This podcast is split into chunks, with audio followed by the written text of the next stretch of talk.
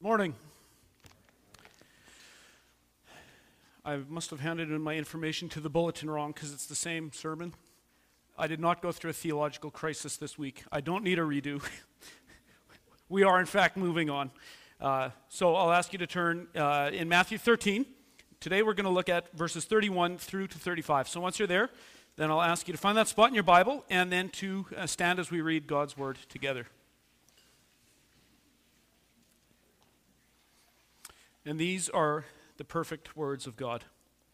He put another parable before them, saying, "The kingdom of heaven is like a grain of mustard seed that a man took and sowed in his field. It is the smallest of all seeds, but when it has grown, it is larger than all the garden plants and becomes a tree, so that the birds of the air come and make nests in its branches." He told them another parable. "The kingdom of heaven is like leaven that a woman took and hid in 3 measures of flour till it was all leavened." All these things Jesus said to the crowds in parables. Indeed, he said nothing to them without a parable.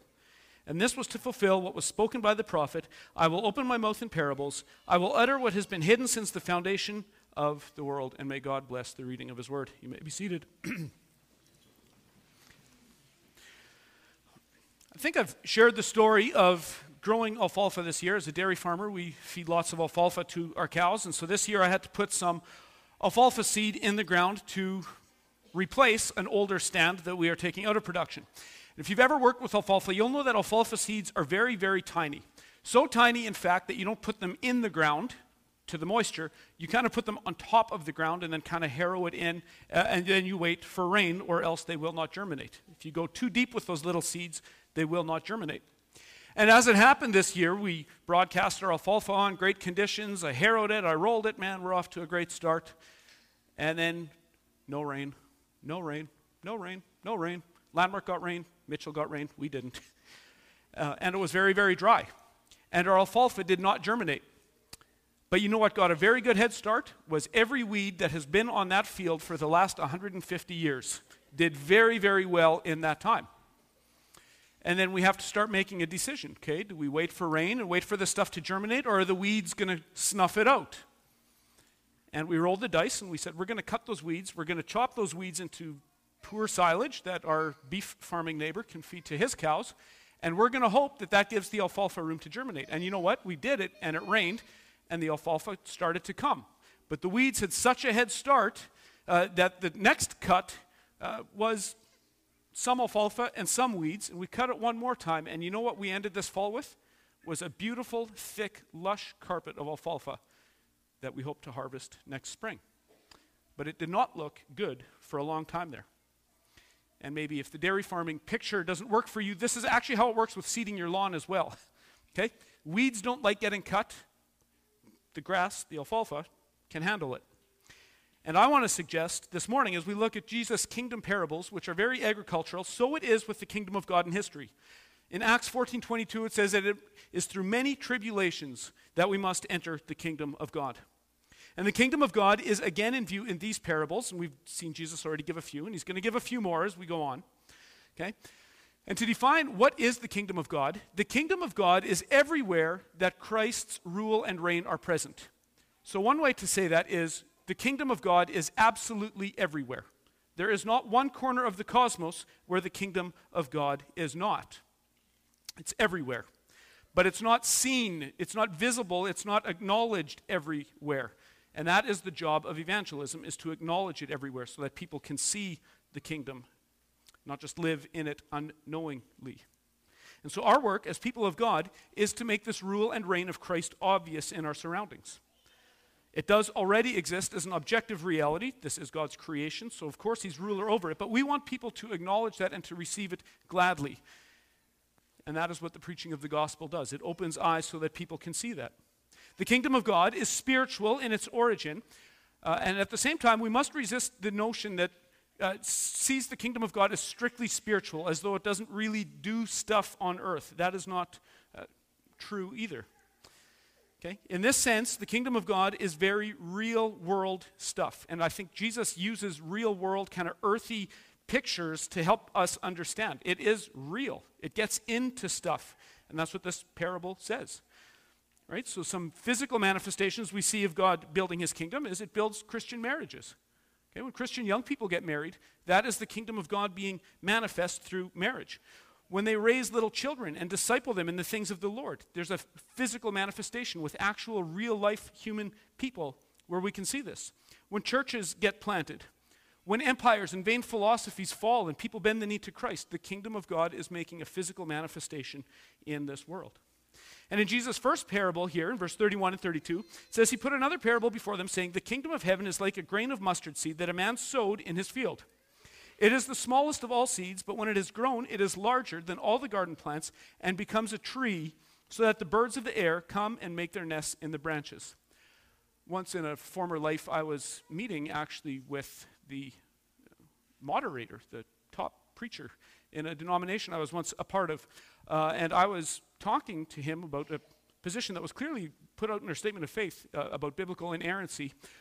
And I was quite surprised as a 20-something that he pushed back and said, well, no, the Bible is not inerrant. And he used this parable as an example of how it was not inerrant. Because there's actually smaller seeds we have discovered that are not mustard seeds. Jesus didn't get it right. Okay, go home. We don't have an inerrant Bible. What do we do now? But that's not how inerrancy works. Inerrancy allows that the Word of God uses language in the ordinary sense that we all do, okay? If somebody asked me what time the sun set tonight, I would not be lying by giving them a time. But we all know in this room the sun will never set. It's just staying there, and we're going to turn around so that we can't see it. In our world that we live in our experience, we use ordinary language, okay? If you're in Australia, does the rain fall? Well, yeah, you would talk that way, right? Because that's the way it appears to you. So if you ever hear this used as an argument against inerrancy, I'd say don't be too troubled by it. Jesus is using ordinary language. Of all the seeds that these people were using in their agriculture, the mustard seed was in fact the smallest seed in their possession.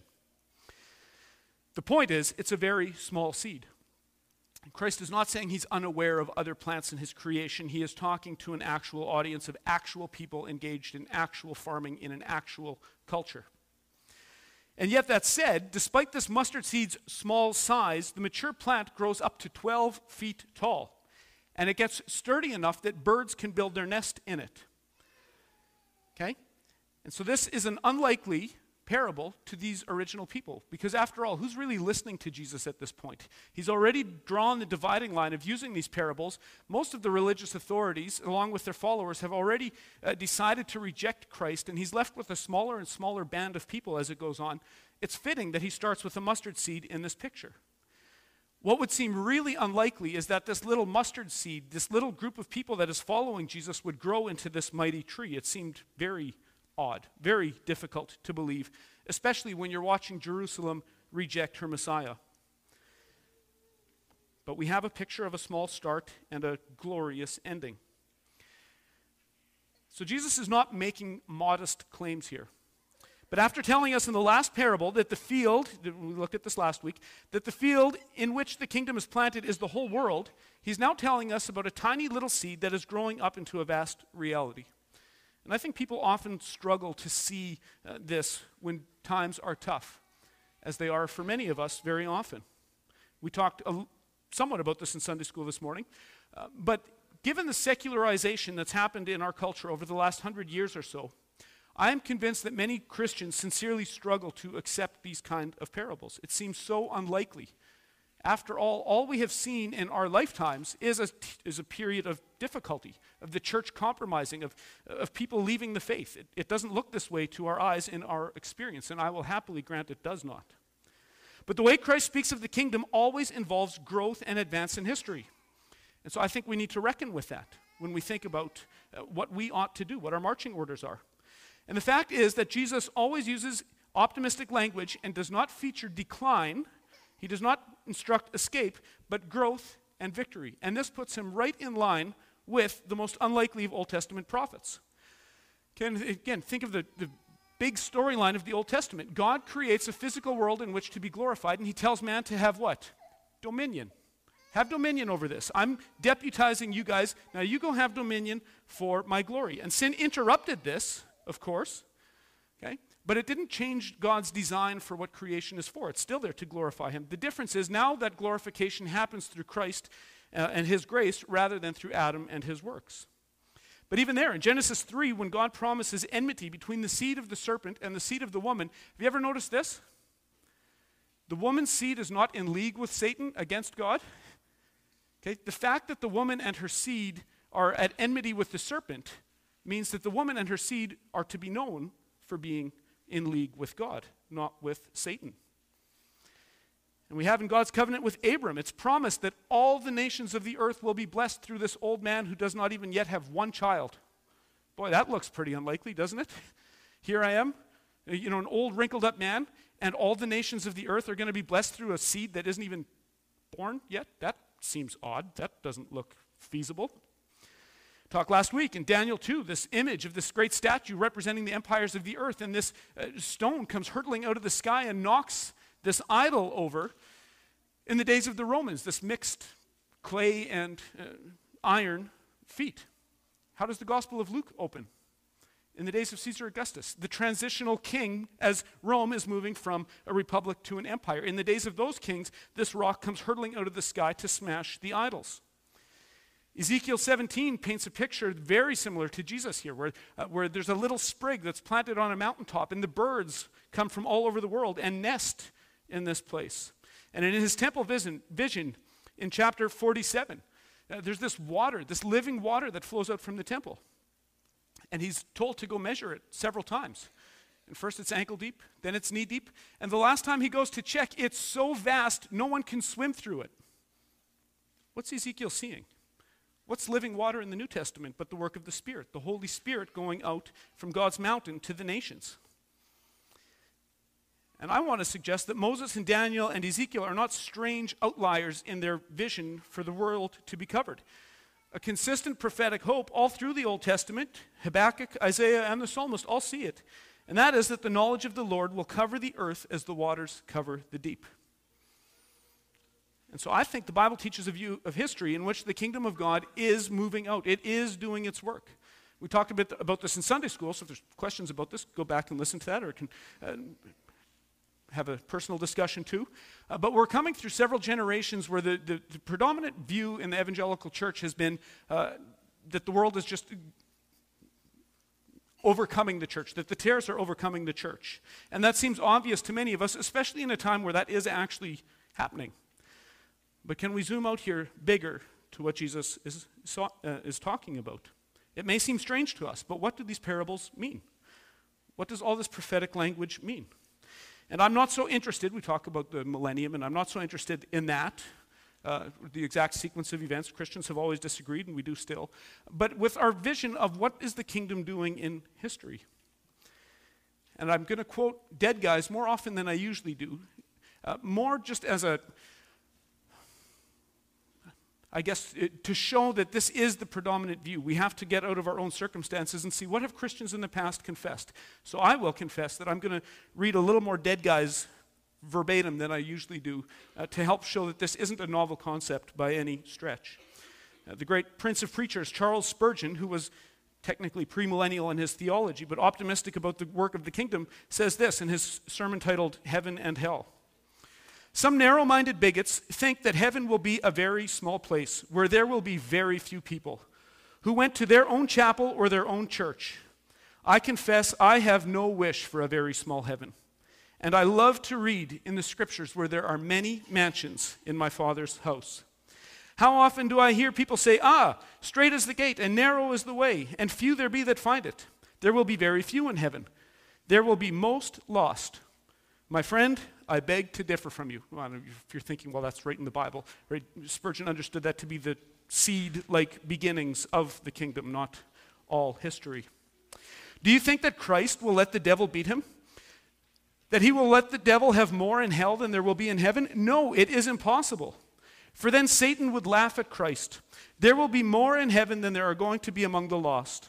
God says that there will be a number that no man can number who will be saved.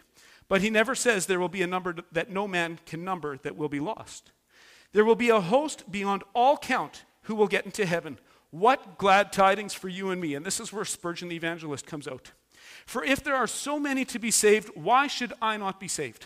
If Christ is intent on saving so many, why not you? Why not this morning? Okay, come to Jesus now. Many will be saved. And he goes on. It says, it would be easy to show that our present rate of progress, the kingdoms of this world, could never become the kingdom of our Lord and of his Christ. Indeed, many in the church are giving up the very idea of it, other than when they think about the return of Christ. And because this agrees with the spirit of idleness in our own day, it is likely to become a popular doctrine. I myself believe that King Jesus will reign and the idols be utterly abolished. But I expect the same power that turned the world upside down will once again do it. The Holy Ghost would never suffer the allegation to rest upon his holy name that he was unable to convert the world. The premillennial Charles Spurgeon, speaking about the future of the kingdom. And this wasn't spoken by a man who was living in a dream world either.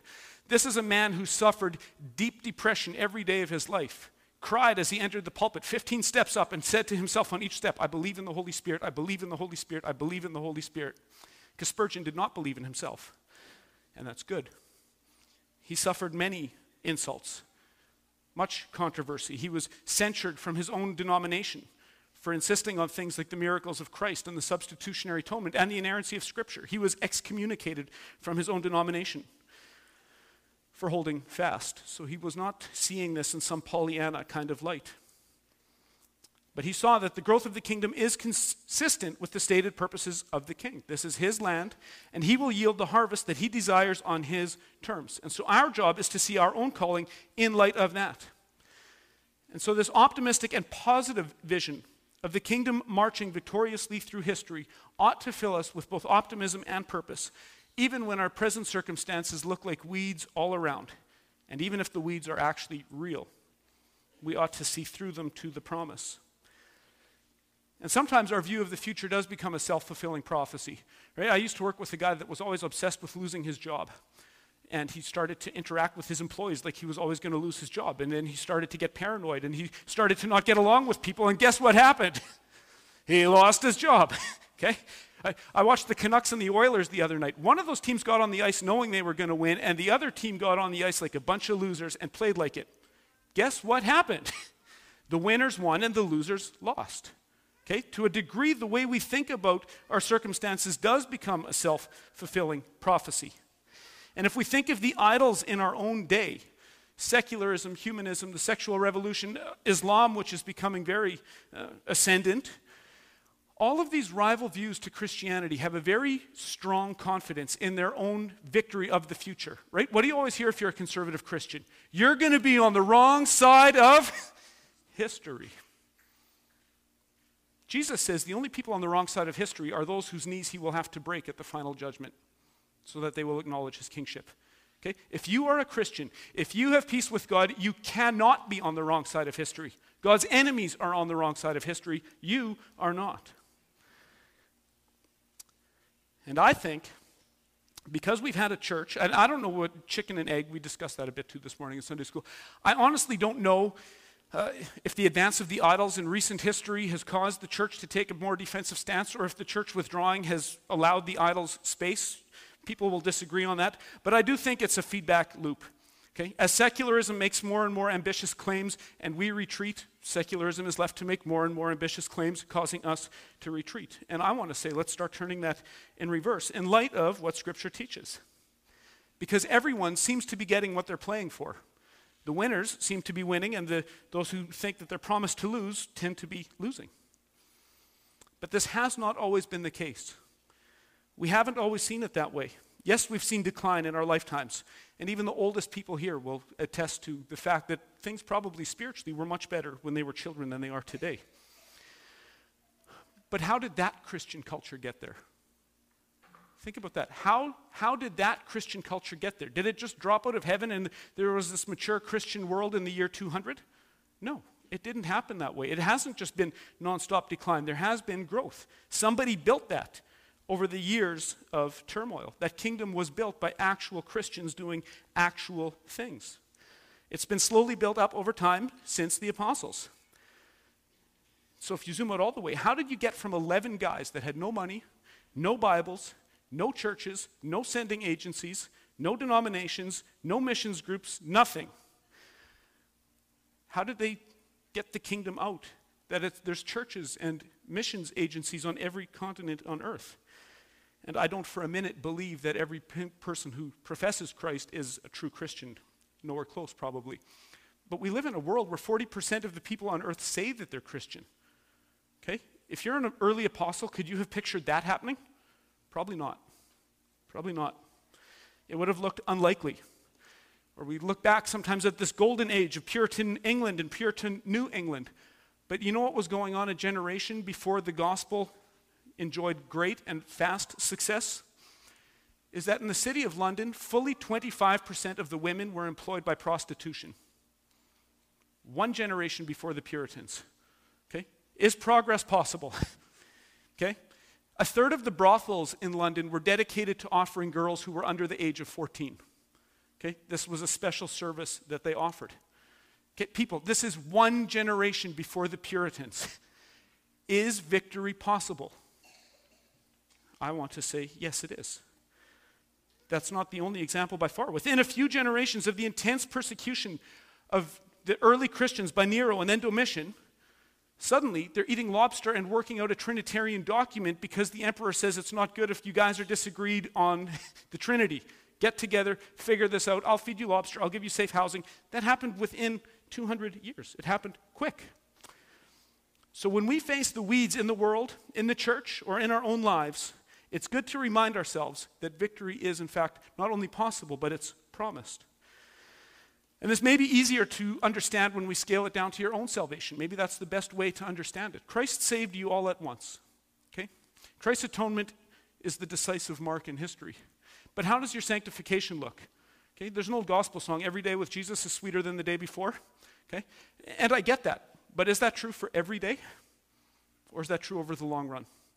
Is every single day better than the last one? I bet not.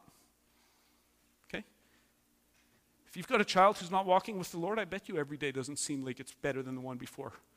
Okay, if you're losing a spouse to cancer, I bet you it doesn't feel like every day with Jesus is sweeter than the day before.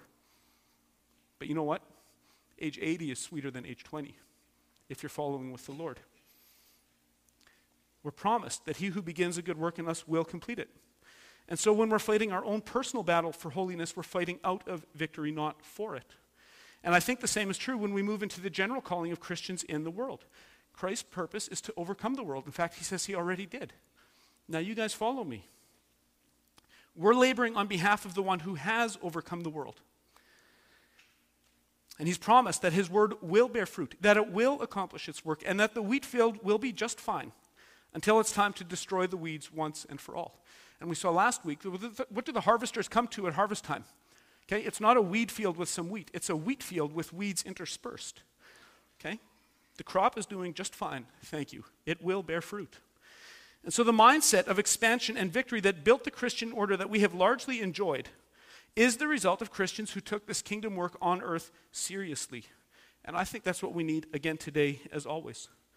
Okay, and you see what happens, even in the Old Testament accounts. Why is it that some people go to Canaan and all they see is giants in the land? What do some other people see? Oh, there's grapes and pomegranates. We just got to go get it. Why do people see such different things? Who's looking with the eyes of faith? Ezra and Nehemiah had the vision to rebuild a temple from the ruins. And we need men today who can do the same thing with the Christian mindset that built this world that we have enjoyed. We're like the prodigal son, right? We're still enjoying dad's wealth. This generation, if you're my age, you are enjoying what previous people built, but the money will run out, okay? Okay. Just because you get an inheritance delivered on your lap, yes, you'll be rich for weeks, but you know what? It's going to run out.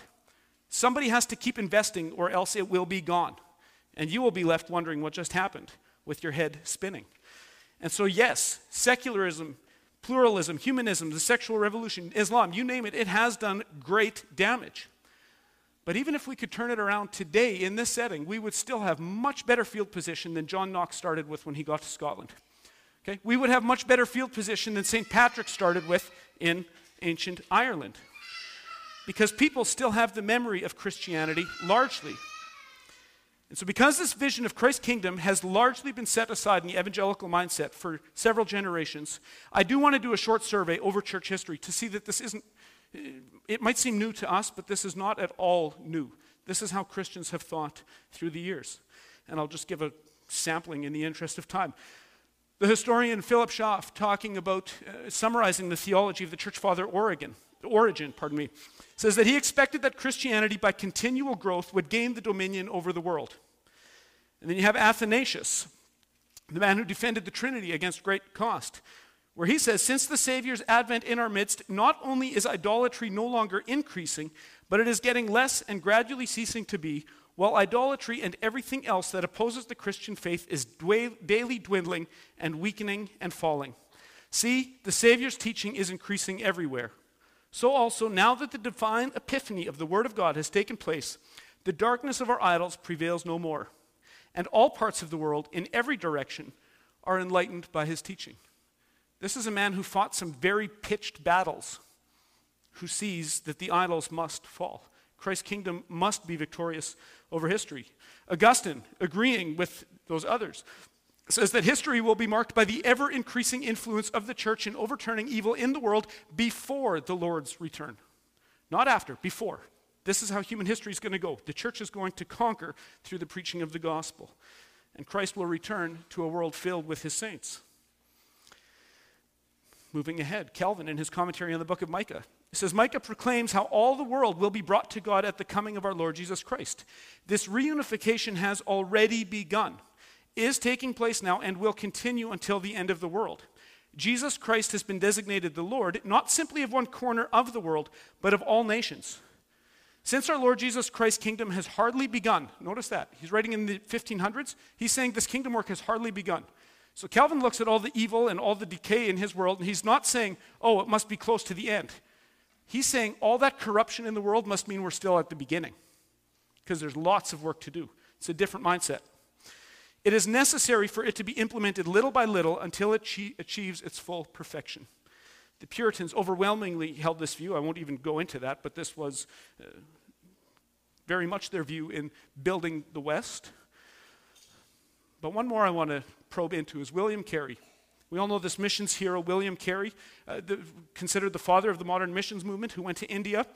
And he held to the same doctrine as his heroes in the faith and in missions, Jonathan Edwards, John Eliot, and David Brainerd. William Carey's most famous expression is, expect great things, attempt great things. Okay? Maybe you've heard that expression. William Carey was not writing checks that his theology could not clear. He had a theology that made this possible. This is him.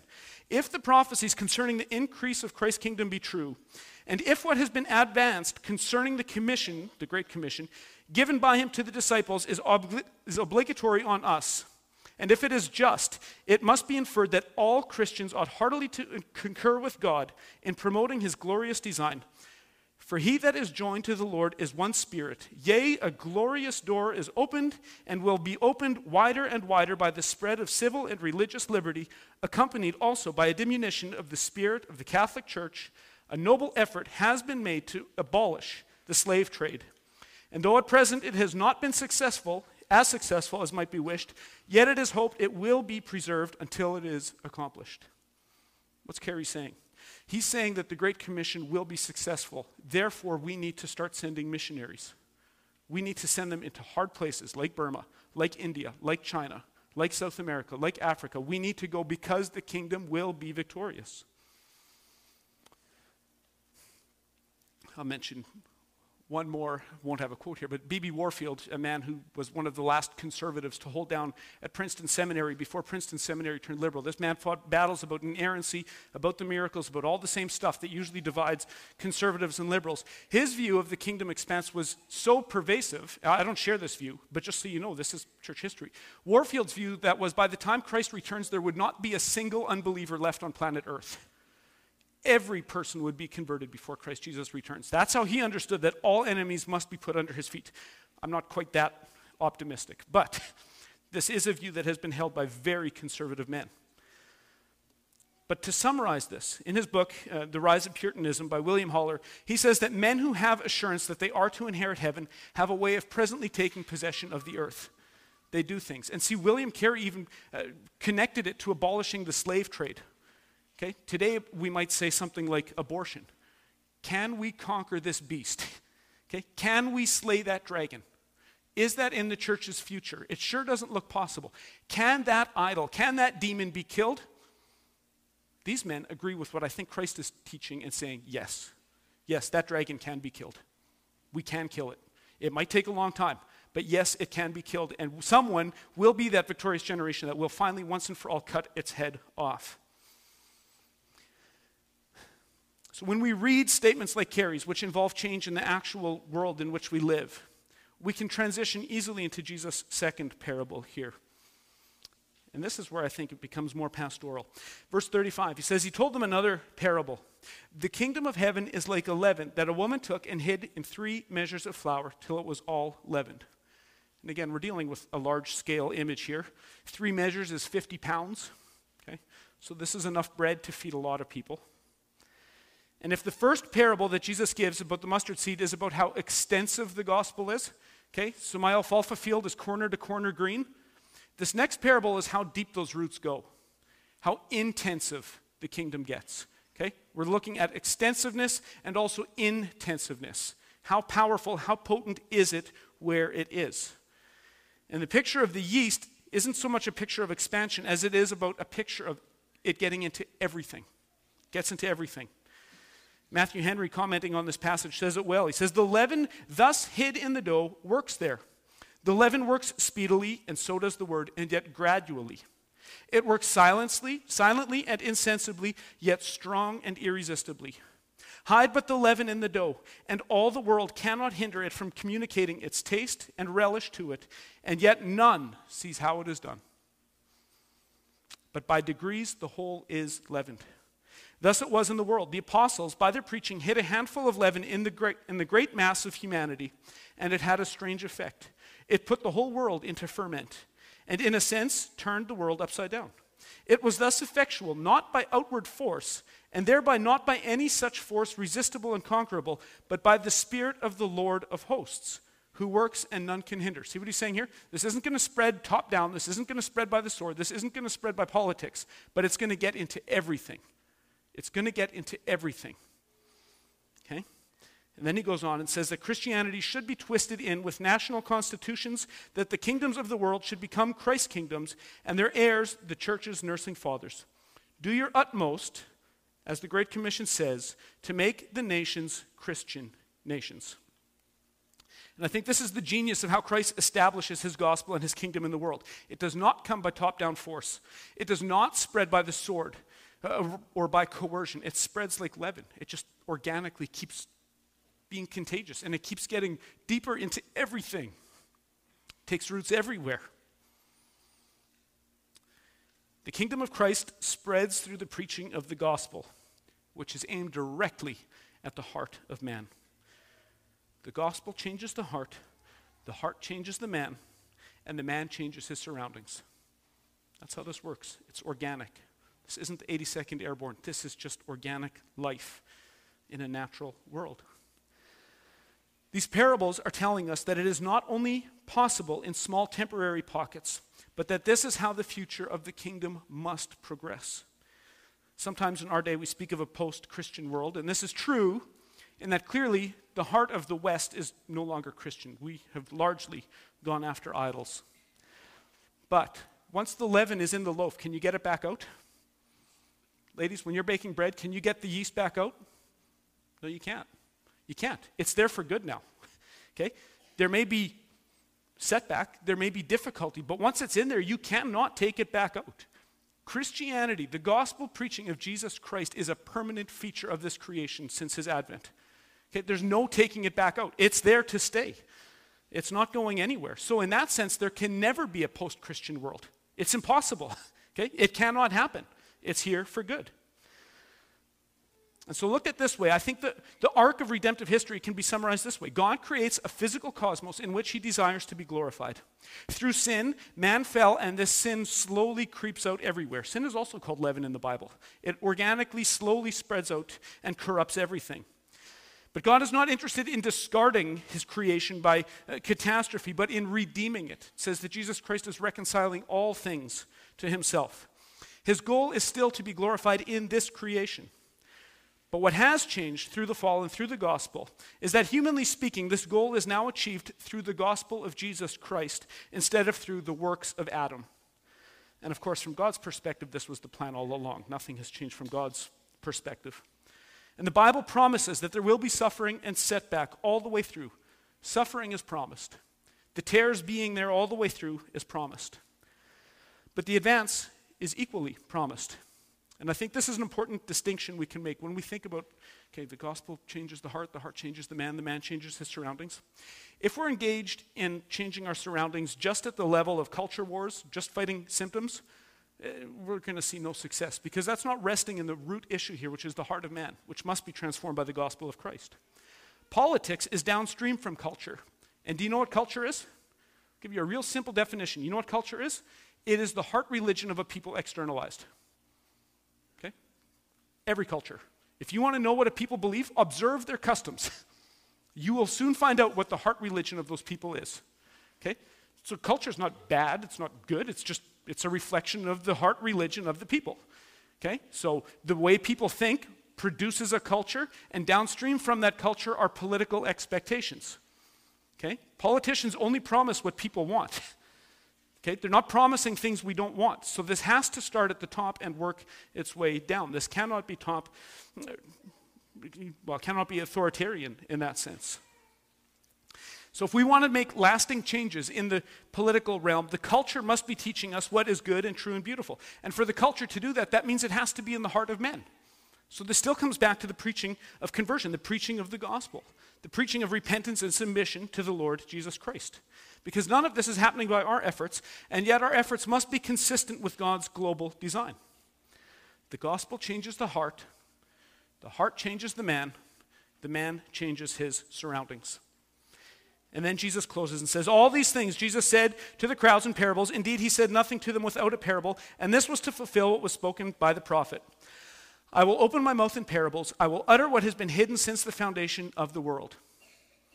Okay? And so we looked at this when Jesus started speaking in parables. And he says that the point of these parables is to serve as a dividing line for those who can see what these parables mean and those who are stuck in their darkness, in their unbelief.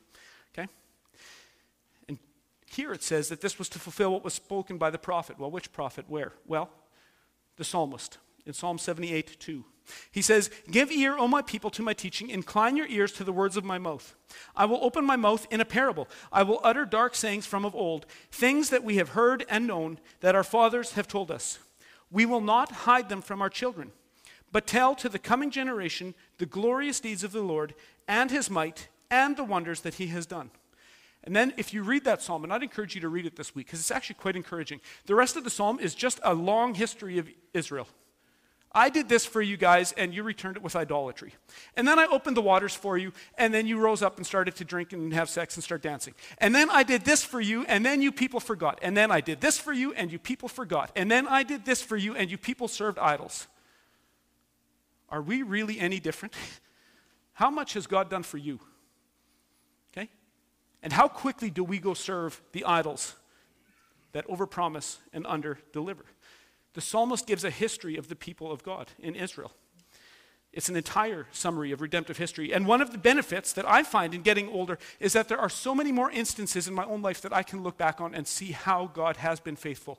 Okay, so many times, especially when you're young, how is this going to work? How's this going to work? How am I going to meet my wife? How am I ever going to start farming? How am I going to, right? And these things all seem insurmountable. But as you get older, you can, God provided there. God provided there. He provided there. He's going to do it again. Okay. Remembering the history of yourself and of your people is a great encouragement. So how are we looking ahead? Are we looking with the eyes of faith like Abram, childless, but promised to bless the nations through his seed? Or are we looking at it just through the eyes of chance and probability? Can we trust what Jesus says about the victory of his kingdom in history? Can we press ahead with the mindset of victory that has been promised? And I want to say, look at what has been brought upon the people of God, both in the Bible and then afterward through history, when we don't see these promises, when we're tempted to retreat, when we're tempted to say we can't get ahead. The idols are too big to smash. Okay? Are they too big to smash or are they too big to miss? How did David see Goliath? Okay? A forehead that size? Well, this guy's going to go down easy. That's how you look with the eyes of faith. Okay? The idols are not too big to fight, they're too big to miss. Okay? And we have a bunch of idols that are toppling, and they cannot sustain themselves in our own time. all it's going to take is a few people with a bit of courage to say, yeah, that doesn't make any sense. And guess what happens? You discover those idols are impotent. Okay? And once one person can start laughing at it, a bunch of other people are going to find some courage, and they're going to be able to start laughing at it too. And guess what? Idols don't like being laughed at. They will go away. They will be removed in due time.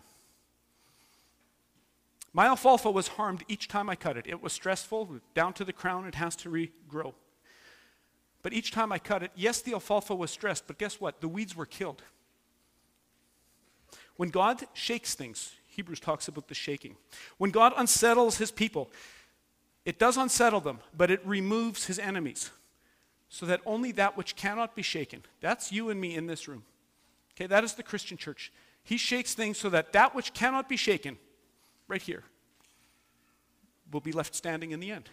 God removes his enemies so that we keep pressing on. And I want to make specific application. This church and some of our churches in our network, I would be lying if I said I don't think there is a spiritual conflict happening. I have heard things about myself, I have heard things about people in this room, and I have heard from other pastors who have been slandered and who have been dealt very difficult circumstances in their church, not always slander, okay? It seems like something is happening. People are telling lies. In the span of 1 month, I had one person tell me, well, if you guys are going to keep preaching that free grace, that means there's no room for law. And frankly, I need the threat that my salvation could be lost at any minute for me to keep persevering. And then he turned around and said, you guys are too legalistic. You've got too many rules. Okay? If you can lose your justification by not keeping the rules, how many rules do you have to keep your justification? Who's got the rules? Okay, so some of these things don't even make sense. They're talking about both sides of their mouth. You guys are too much grace, also you're too legalistic. Okay, some of the pastor friends I have been dealt bitter blows within their family, and it seems like it's not just normal. It seems difficult, and I've talked to many people here. Many of you are dealing with some very difficult things. Are you looking with the eyes of faith? Okay? Can the idols be chopped down? Can your children return to the Lord? Will Jesus build his church? Yes, yes, yes, yes, and yes. We need the eyes of faith. And when people slander, when people tell you that the elders in this church are no darn good, they're right. Okay? I'll own it. I'll be like Martin Luther. Yeah, we're no good. Okay? But what are we pointing to? We're not pointing to us. We're not pointing to infallible people. We're looking at the Word of God. Okay? These slanders, these difficult situations, these unbelieving children, stressed marriages, financial difficulties, all this stuff that I've been hearing about that sometimes seems overwhelming. When I pray for you people, this is what we need to see. The kingdom of God gets into everything, and it will be victorious. And when people slander, and when people say poor things or they misrepresent, I just think, you know what, if we're in a war, and I think there's imagery for that in the Bible, if you're flying a fighter jet and you start taking flak, it probably means you're over a strategic target. Okay? People that are making no difference in the kingdom don't get opposition. I would say this is good. Jesus says it's good when people speak poorly of you. Okay? And we are competing as Christians against so many idolatrous and bad and corrupt ideas in the world, and young people especially, who are forging the path ahead, are hearing all kinds of competing ideas about what will bring you glory, what will make you happy. Okay? There's one way to stay on a horse and many ways to fall off.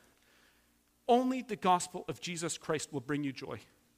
And when people tell you not to take the Bible so seriously, not to take your church life so seriously, not to take your Bible reading so seriously, because after all, if you're doing that, always ask, hey, what is the authority being appealed to? By what standard? Always ask that question. Are people, when they're giving competing ideas, are they helping you get deeper into the Word of God? Helping you understand it better? Or are they taking pot shots at the side? Okay? And when people criticize Christianity, when people criticize the gospel, okay, and especially in this day and age where conservative theology is not universally received, okay, to some degree it's just the spirit of vandalism. I can't paint a better picture. I can't you know, I can't have what you have. I'm not willing to do the work on my marriage. I'm not willing to take my spiritual life more seriously. And misery loves company. So rather than striving, what do? Misery loves company. I'll pull everyone down with me. I want everyone living down in my little pit with me. You know why? Because I feel better about myself when there's other people who I'm influencing to not take their spiritual life seriously. Okay? It's a lie. It's a lie from the pit. By what standard? How do you know what you know? How are you going to live your life? Is this the Word of God? Okay? Can the idols be decapitated? Yes. Get out there and do it. And yes, this church and other churches and everyone here is all imperfect. But then I will go with what the evangelist D.L. Moody said when he faced criticism for his work. He said, well, frankly, I prefer my way of doing it imperfectly to your way of not doing it at all. Okay? Can we agree with Dr. Moody? Okay? I prefer my way of doing it imperfectly than you not even getting started. And at root of all of this is human autonomy. It's the first sin of our parents. They answered the by what standard question, well, it's my opinion. In my opinion, in my experience, this is what I think will bring me happy. That's the problem, not the way out. Human autonomy is the corruption, not the way out. God has shown us his mind in his word. And this means that absolutely everything must conform to the standard of Scripture. Everything. When you are presented with ideas at university, students, by what standard? How do you know what you know? By what standard? Show me your work. By what standard? Never tire of asking that question. How do you know what you know? How will you test it? We are Christians. By this standard. Okay? By this standard and none other. By this standard. So our task is always to get back into the Word. And we are seeing in our time the fruit of compromised Christianity. Has anyone noticed? Everyone's either finding their way back to the ancient paths, to full rock-ribbed Christianity, or they're deconstructing and leaving the faith altogether. Has anyone else noticed that? Okay? The instability of the 1980s and 1990s and the 2000s is working itself out. People are finding the ancient paths, which is what we are trying imperfectly to offer, or they're just leaving the faith. Okay, and the whole Christian deconstructionism thing, the whole progressive Christianity, all you're doing is waiting 5 years before you tell everyone, yeah, I just hate God. Skip the step. Save yourself some time. If you're thinking about deconstructive, if you're going to try progressive Christianity, just leave. Okay? No one's forcing you to be a Christian. It's unstable. Just realize what's at stake here. It is going to be Christ or it is going to be chaos. And there is no mediating position. Okay? Either the leaven gets all the way in, you are fully sold out to Jesus Christ, or please leave. Okay? Don't lie. The leaven has to get into everything. Are we willing to think that way? People, are we willing to think this way? Does the leaven need to get into everything? Yes, it does. It must get into everything. We must find the ancient paths. We must say, by this standard. Okay? The idols can be toppled in your life and in the world. Now let's get to it. Father God, thank you for your word. Thank you for the pictures that you use to describe the work of your kingdom, not just in the world as the gospel goes out to the nations and converts people, but also of the way that it digs its roots into our souls. Lord, and we are a people who are already here. We have heard your gospel. We want to trust that each one here is converted, and yet, Lord, there may be some who are not. Lord, I pray that right now you would convert their hearts. Drop the scales from the eyes. Unstuff their ears. Lord, work. You've promised to do it, so do it, please. Now. And then, Lord, I pray that we would not be happy with mere conversion, but that the leaven would get into everything. Lord, I pray for a church, for young people, for children, for old people, to see the leaven work its way into everything. That our theology wouldn't just stay in our head to play games, but that it would come out our fingertips through graciousness, through confidence, through fruitfulness, through productivity, through spending our time on worthwhile endeavors instead of a bunch of fake, flimsy promises. Lord, you've done it again, and we are pleading with you, do it again now. You have been good in history. Do it again. And pray this all in the strong name of Jesus, and amen.